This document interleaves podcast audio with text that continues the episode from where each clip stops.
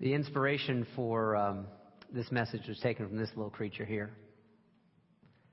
Uh, that's Doo-Wop. Now, some of you met Doo-Wop. Doo-Wop, sadly, is no longer with us. Doo-Wop was our first five years we had Easter services here at Wellsprings was our Easter bunny, our unofficial but really official Easter bunny. It was one of the three pet rabbits that my wife and I had up until two weeks ago, and now we have two. Those of you with whom I'm Facebook friends might recognize that I fairly publicly, but not over extensively, shared with some of you that Doo-Wop has been in decline the last few months, that her health has been failing her. And, I mean, this little bunny survived so much. That's why it was it's really tough to say goodbye to her, because she, she had cancer and she had a broken right leg and she had more bacterial infections that we could count, and she just kept, like the Energizer bunny, going and going and going and going until finally she couldn't go anymore. And I recognized that there was a lot of sorrow and sadness. I think there always is whenever those things, those people, those creatures that we love, we have to say goodbye to. And I recognized as we were getting to that place of knowing that there really wasn't any more that we could do for her, and we wanted to keep her around while she still had, like, her essential qualities, her, my wife and I'll call her doodleosity, her, her essential doo-opness. Her personality. I mean, you know, even the animals you have that you love that have mean personalities, you know, they still have personalities. But Doo-Wop was one of those creatures, like like Ron Burgundy from, from Anchorman said. Uh, now, I, I repeat this without any kind of the blather or idiocy that Ron Burgundy had, but he said of his favorite four-legged friend, you're like a, a miniature Buddha covered in hair. That's, that's what Doo-Wop was like. She was this, this innately kind, loving creature who did maintain her essential qualities all throughout her life. And, you know, we, we tried to write the, find that right balance, my wife and I did, between keeping her around while she still had her essential personality and was still enjoying her life, and wanting to balance that with that moment when the, the pain or the suffering really becomes too strong. And while we were going through this kind of calculus, which really isn't any kind of math addition whatsoever, but it's like a calculus of the, of the heart, one of the things that I recognized is that there were kind of two distinct strains within me in terms of how I was reacting or responding to her decline. One side of me wanted a quick resolution, wanted a vet who would say, this is it, this is the moment, right now. Get that euthanasia scheduled, and everything can be clean and tidy, and everything will be all right. I mean, we actually had a euthanasia schedule at one point, but her qualities were still there, and we called it off. It only bought us two more weeks with her, but it was the right decision. One of the reasons we were able to do that is because the other side of me really recognized there are no quick resolutions to the things we love and to what matters to us most. Those relationships take a while to unspool themselves and reveal their meaning. And so though the one side of me was uncomfortable, didn't want to see her suffer, and also didn't want to see me suffer, the other side said simply, pay attention. Close observation is what you need, what we need, to ultimately make a choice that truly would be mindful. It's what I'm talking about here today. I think those two experiences, or those regular experiences I had, one was very much listening to ego, wanting a firm resolution. And the other side was more about listening to soul, which was a more fluid process in which there aren't really easy answers. Now, I use ego in a kind of straightforward way here today. Ego is that sense of self that is pretty strongly defined as separate from other people, maybe in relationship, but also separate. And all of us need egos. I have one that I have learned to tame somewhat over the years, and especially in the spiritual life, we recognize that first we have to have an ego before we can ever hope to transcend it. It's a necessary part of who we are. Listening to soul, however, and listening to the soul of our soul, to what it wants to tell us, that can be a more slippery process. It's not as easy sometimes to really relate to that. And so I'm going to share two quotes with you that I think get to an essence of what soulfulness is all about. The first is from Emerson, one of our great teachers in our U U tradition, who says this, describes soul as this deep power in which we exist and whose beatitude, whose happiness is all accessible to us. We tend to see the world piece by piece as the sun, the moon, the animal, the doo-wop, the tree, but the whole of which these separate elements are shining parts, the whole is the soul. And Emerson is saying there that the essence of the soul is about connection and what connects us beyond simply ego. But there's even a more to the point speaking and telling of this truth, and it's by Einstein, who's not often thought of as a spiritual thinker unless you really are familiar with what he wrote about and his life's work, which made him thoroughly about the nature of human wholeness. He said, a human being is part of a whole, called by us the universe, a part limited in time and in space. Now, this separateness, this person may experience themselves, their thoughts and feelings as something completely separated from the rest. Now, this is a kind of optical delusion of our consciousness. This delusion becomes a kind of prison for us, restricting us to just our own personal desires and to affection for only those people who are closest to us. He concludes, our task must be to free ourselves by widening our circles of compassion, to embrace all living creatures and the whole of nature in its beauty. A teaching not all that different from the person, the teacher, the wise leader, whose heritage to us and legacy to us we celebrate this M L K weekend. Doctor King was not just about changing the laws as necessary as it was that they must be changed to reflect a more wide and inclusive understanding of who truly belonged, which is to say all of us. But Doctor King led because he also spoke to the heart and to the soul, and continues to challenge us to cast wide that net of who we really belong to and with. He said, all of us are caught in an inescapable network of mutuality. He said, that is why he chose compassion over fear, why he chose love over hate, because if truly we are connected at every point in our being with other beings, then if we give hate out into the world or respond to hate with hate, then we are merely multiplying that which he called the darkness that is already there in our lives. Better instead to add love where love is so desperately needed. Doctor King was a leader because he spoke to our souls, because he spoke to that part of ourself that is always undergoing the work of not defining ourselves rigidly and separately and closed off and pretending that what we do does not affect other people, but that who we are in our essence is always in relationship with others. Heard a profound story of this last month. A profound, very intimate and personal story that I did share with some of you on Facebook, and I know some of you are familiar with. A story from the Boston Globe. A story of just a quote-unquote regular, average, everyday family with two children. Two not identical but fraternal twins who had to, in the most intimate ways, listen to something beyond ego if they were going to respond to the truth of their family. You see, because one of their two boys, from age three, from age four, young child, this young boy, was thoroughly convinced and knew in his heart that he was not a he.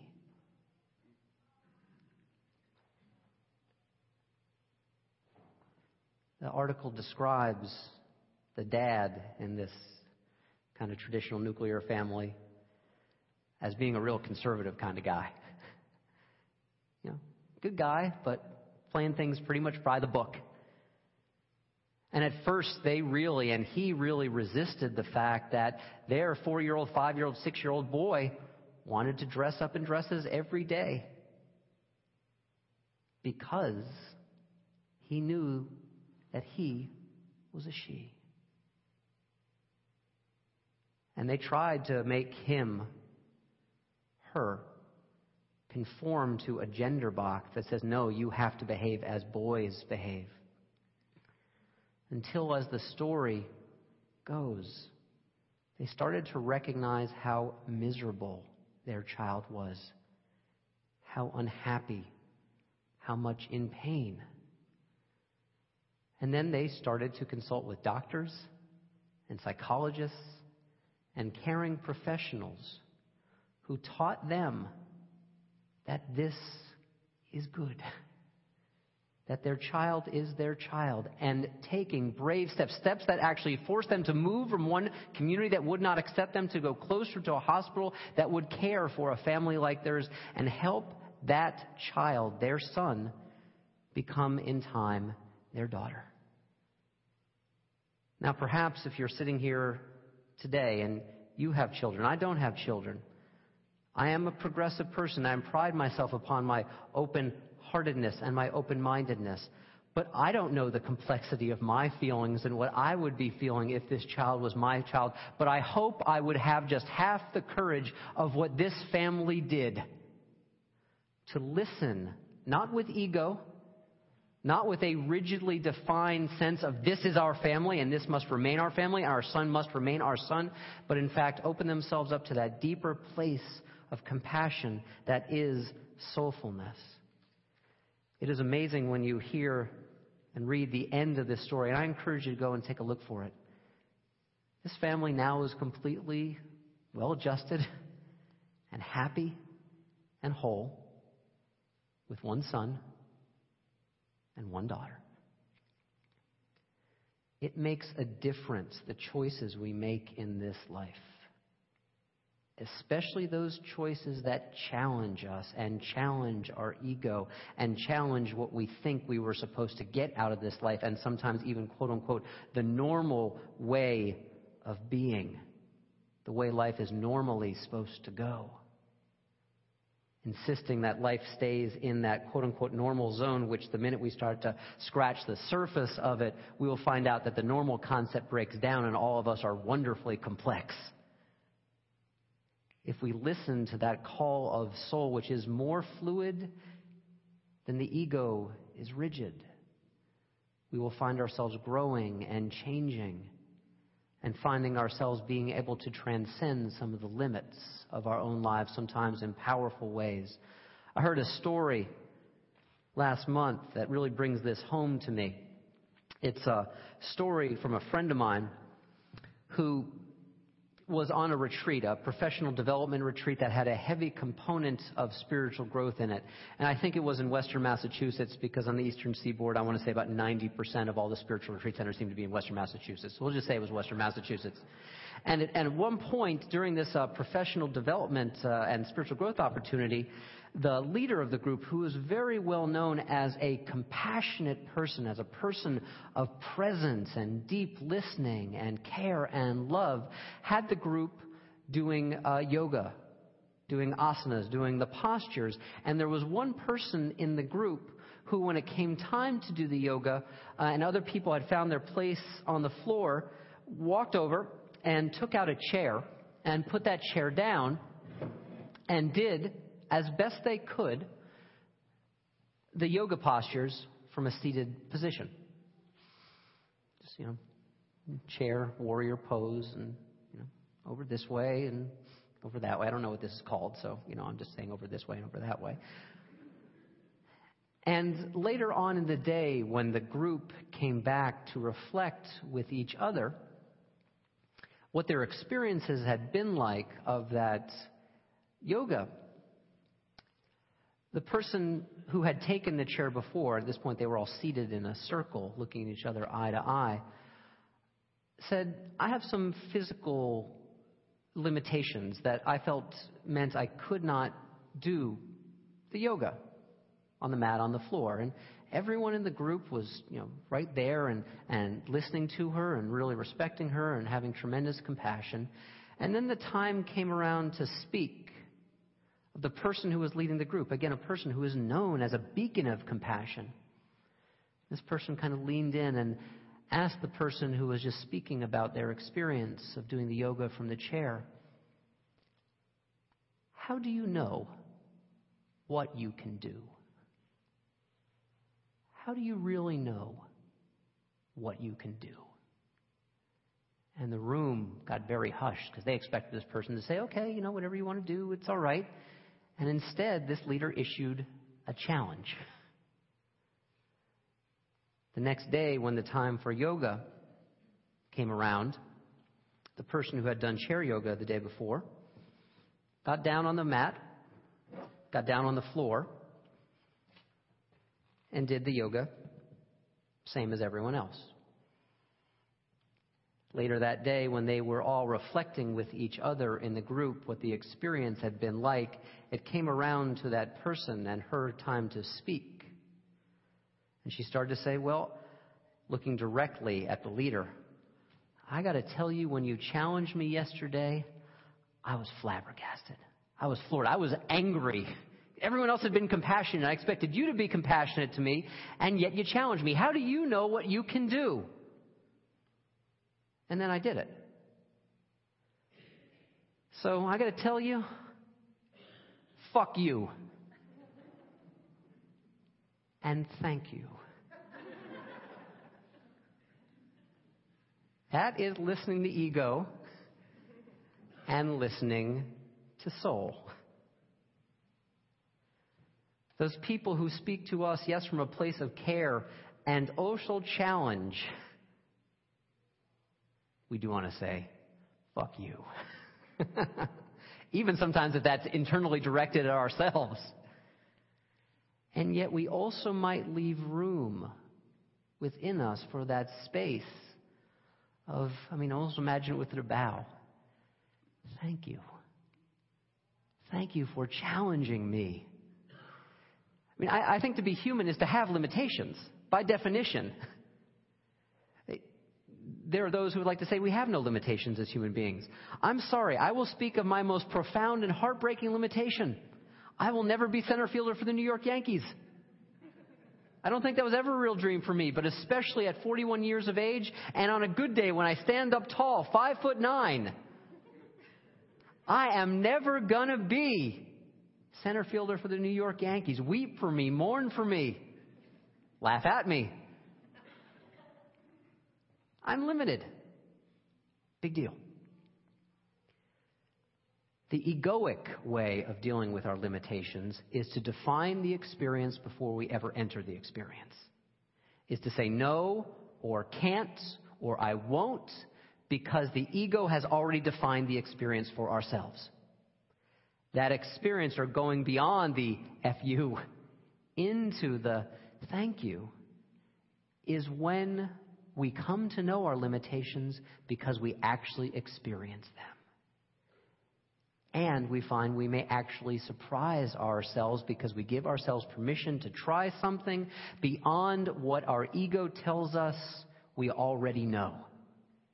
That's what the soul invites us to do, to see our deep connections to our own capacities, not just others, and to take risk enough to try something that we're already not convinced that we can do or we can't do.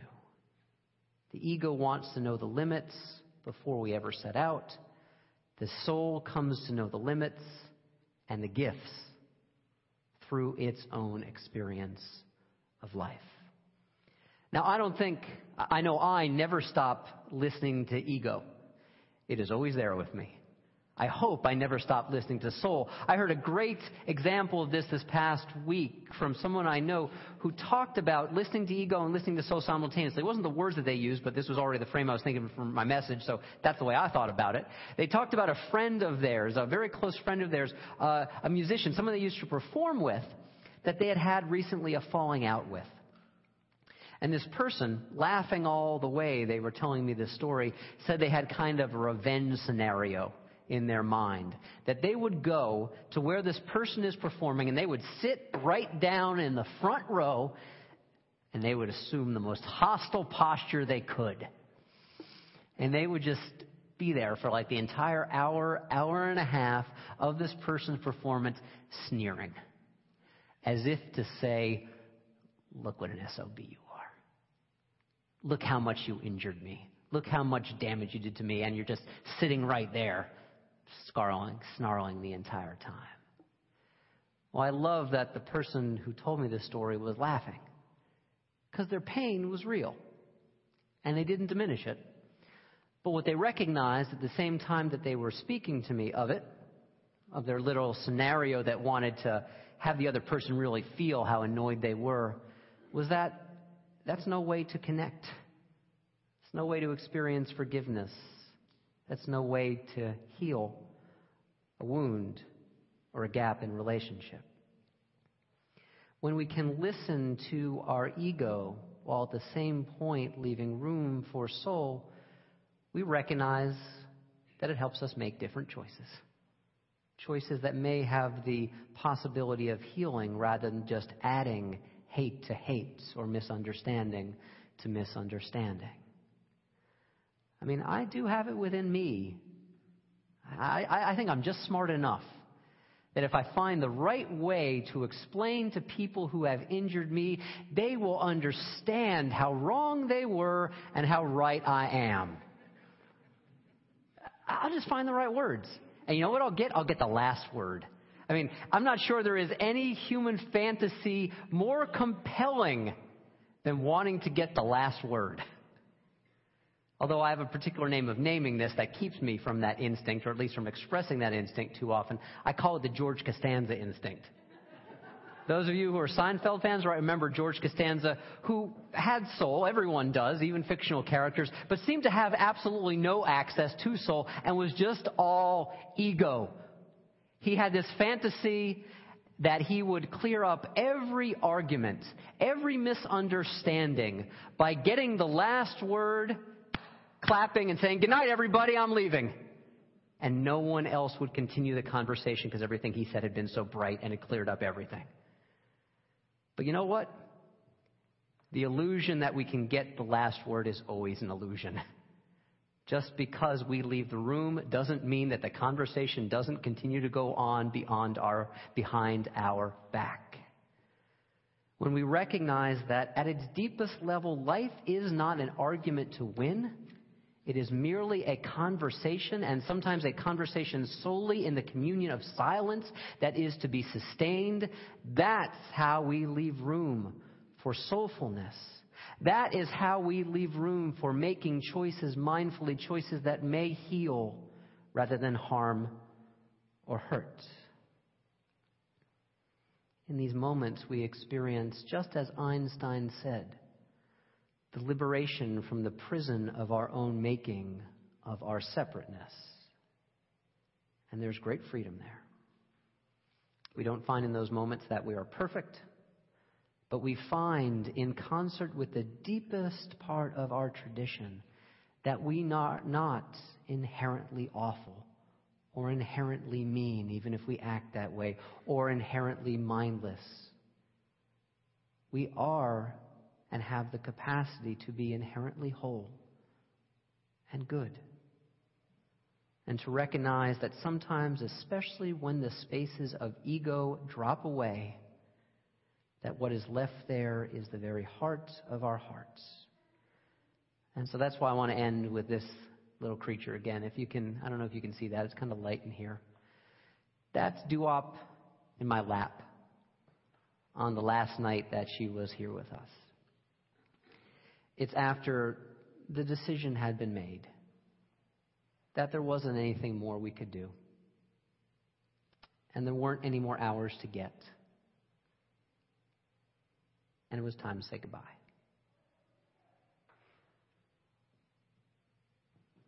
At that point, all you do is you pick the rabbit up and you put it in your lap and you just say, "I love you."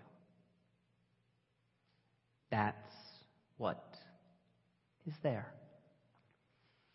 In all the funerals that I do, I almost, I would say not just almost always, always, quote from the poet Philip Larkin, "At the end, what will remain of us is love. But we don't have to wait to just the end. I would say at the end of each of our egos, which can be right here and right now, there is love and compassion and loving kindness and wholeness.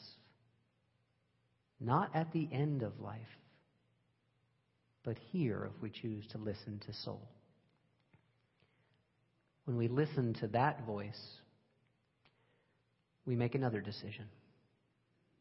We open our hearts, even if we absolutely know that because we open our hearts, we are ensuring ourselves at some point that we're going to be brokenhearted.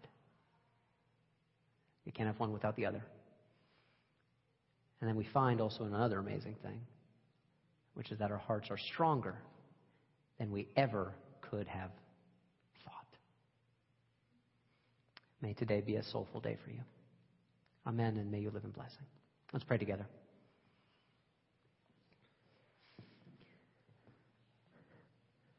God, that is bigger than our conception of God. Bigger and yet more tender and intimate than we ever could have imagined. May we have the capacity to listen to soul and also listen to ego, to be kind with both, and to be guided by that which ultimately we can trust. Today, this day, may we hear the voice of the soul of the whole resounding and echoing in our own spirits and in our own hearts. Today, may we make the choices before us from that place. Amen.